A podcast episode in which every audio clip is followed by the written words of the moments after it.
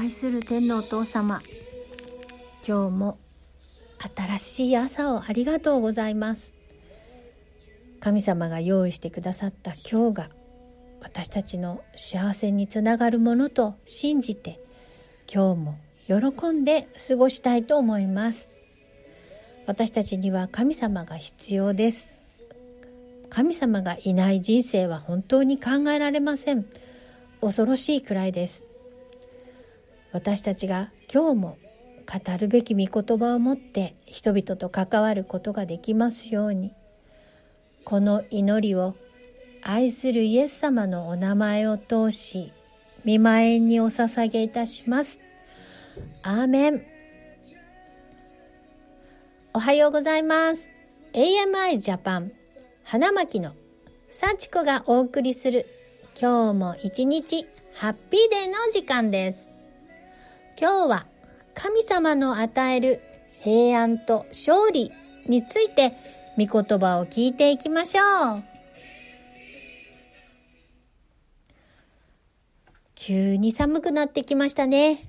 皆様お元気ですか？岩手県もコロナ禍となり感染者が出る日が続いています。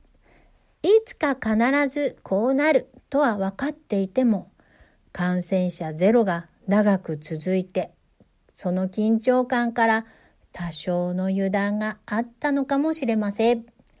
思いがけず、一番感染対策のプロと言われている医師や公務員のクラスターがありました。私たちもイエス様がいつか必ず来ると分かっていても油断してしまう弱さはあります。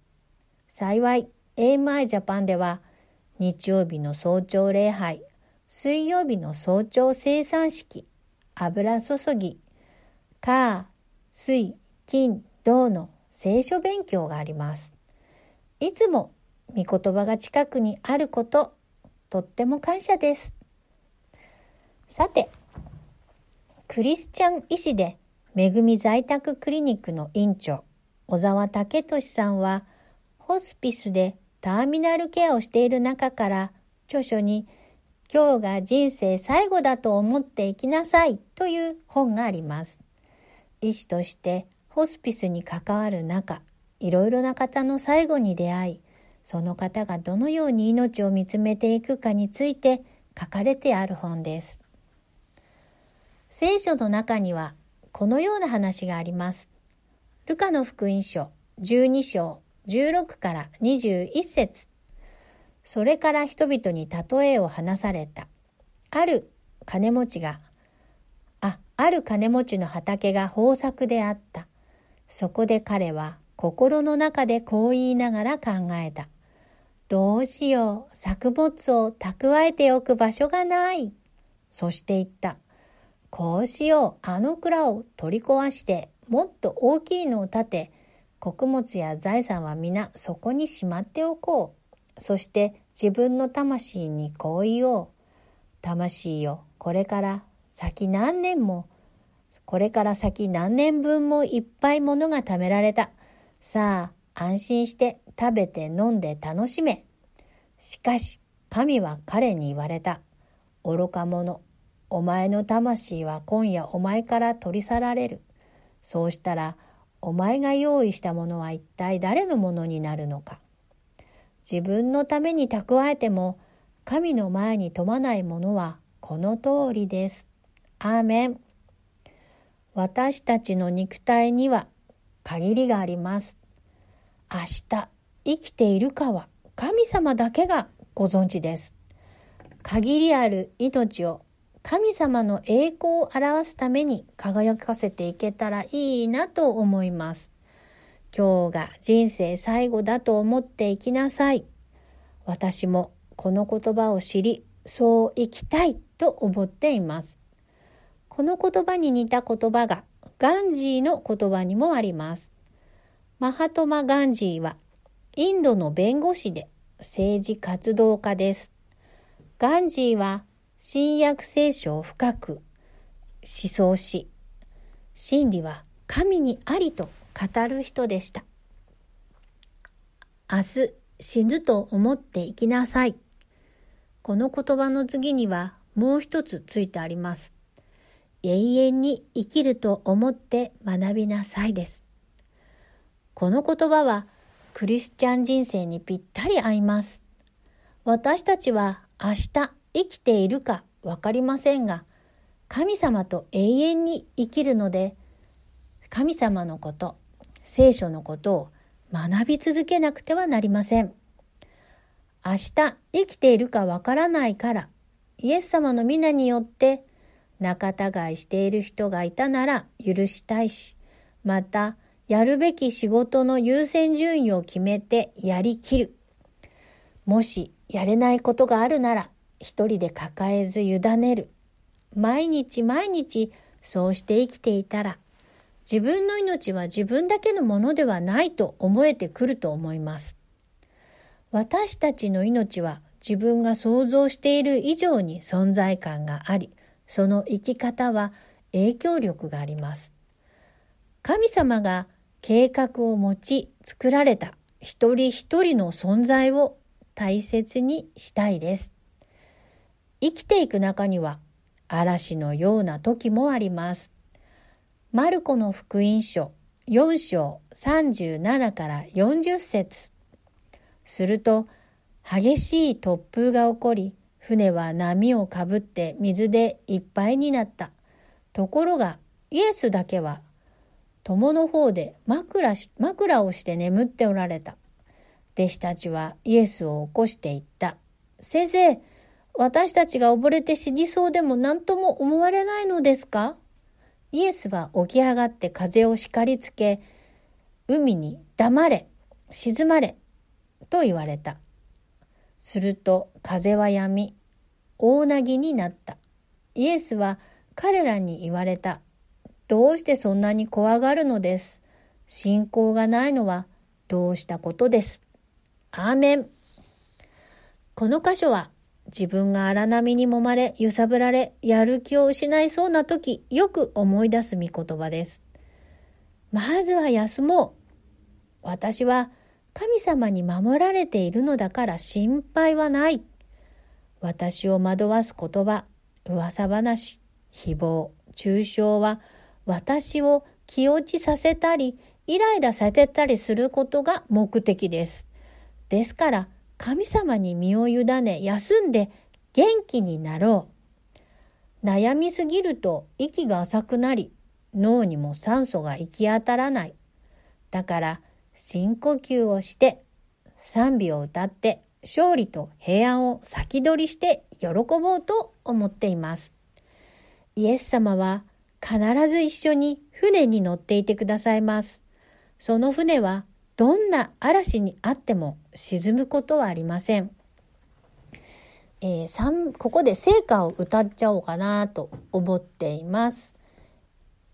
ここで聖歌何番だかちょっと覚えてないんですけども歌います。この世の風と波に飲まれて港に止まる小舟にとって強い光が頼みの綱罪の嵐はいかに吹くとも岩なるエスに怒り下ろせば流されることなし。神様の娘、息子として光の道を歩もうとしたとき、何か妨害があり、自分の元気がなくなりそうだったり、イライラしたり、憂鬱になるようなことが起き始めたなら、小躍りして、ハレルヤと叫びたいです。もう一曲歌いたいと思います。これも聖歌で、この聖歌は確か638番だったと思います。三国に住まいを備えたまえる。主エスの恵み褒めよ歌えよ。やがて天にて喜び楽しば君にまみえて勝ち歌を歌わん。現状ではこの世の常識で考えたら何の根拠もありませんが、イエス様を信じたなら勝利なんです。マタイの福音書5章1から12節この群衆を見てイエスは山に登りお座りになると弟子たちが身元に来た。そこでイエスは口を開き彼らに教えて言われた。心の貧しい者は幸いです。天の御国はその人たちのものだから。悲しむ者は幸いです。その人たちは慰められるから。柔和な者は幸いです。その人たちは地を受け継ぐから。義に植え乾く者は幸いです。その人たちは満ち足りるから。憐れみ深い者は幸いです。その人たちは憐れみを受けるから。心の清い者は幸いです。その人たちは神を見るから。平和を作る者は幸いです。その人たちは神の子供と呼ばれるから。義のために迫害されている者は幸いです。天の御国はその人たちのものだから。私のために人々があなたを罵り、迫害し、ありもしないことで悪行を浴びさせるとき、あなた方は幸いです。喜びなさい。喜び踊りなさい。天ではあなた方の報いは大きいから。あなた方より前にいた預言者たちを人々はそのように迫害したのです。アーメン。イエス様は群衆を前にして声を開いたのです。群衆に聞こえるようにです。その声は2000年近くも前に語られ、聖書を読む一人一人に今でも聞こえるようにイエス様は語り続けています。これが真理でなくて何でしょうか？神様を信じていると言いながらいつも心配ばかり不安ばかりのつぶやきをしているならそれは自分を神様にしていることです。自分の努力や注意で平安や幸せを手に入れようとしているからです。そうなると、神様への感謝より、自分の業績にばかり気持ちが行き、何をしても喜びは長続きせず、一喜一憂してしまいます。私たちは自分の力では過不足ですから、いつも心配や不満が生まれます。しかし、神様の与えてくださる平安を受け取れば圧倒的勝利なんです。今日も一日ハッピーデイ。皆様素敵な一日をお過ごしください。それでは元気にいってらっしゃい。シャローン。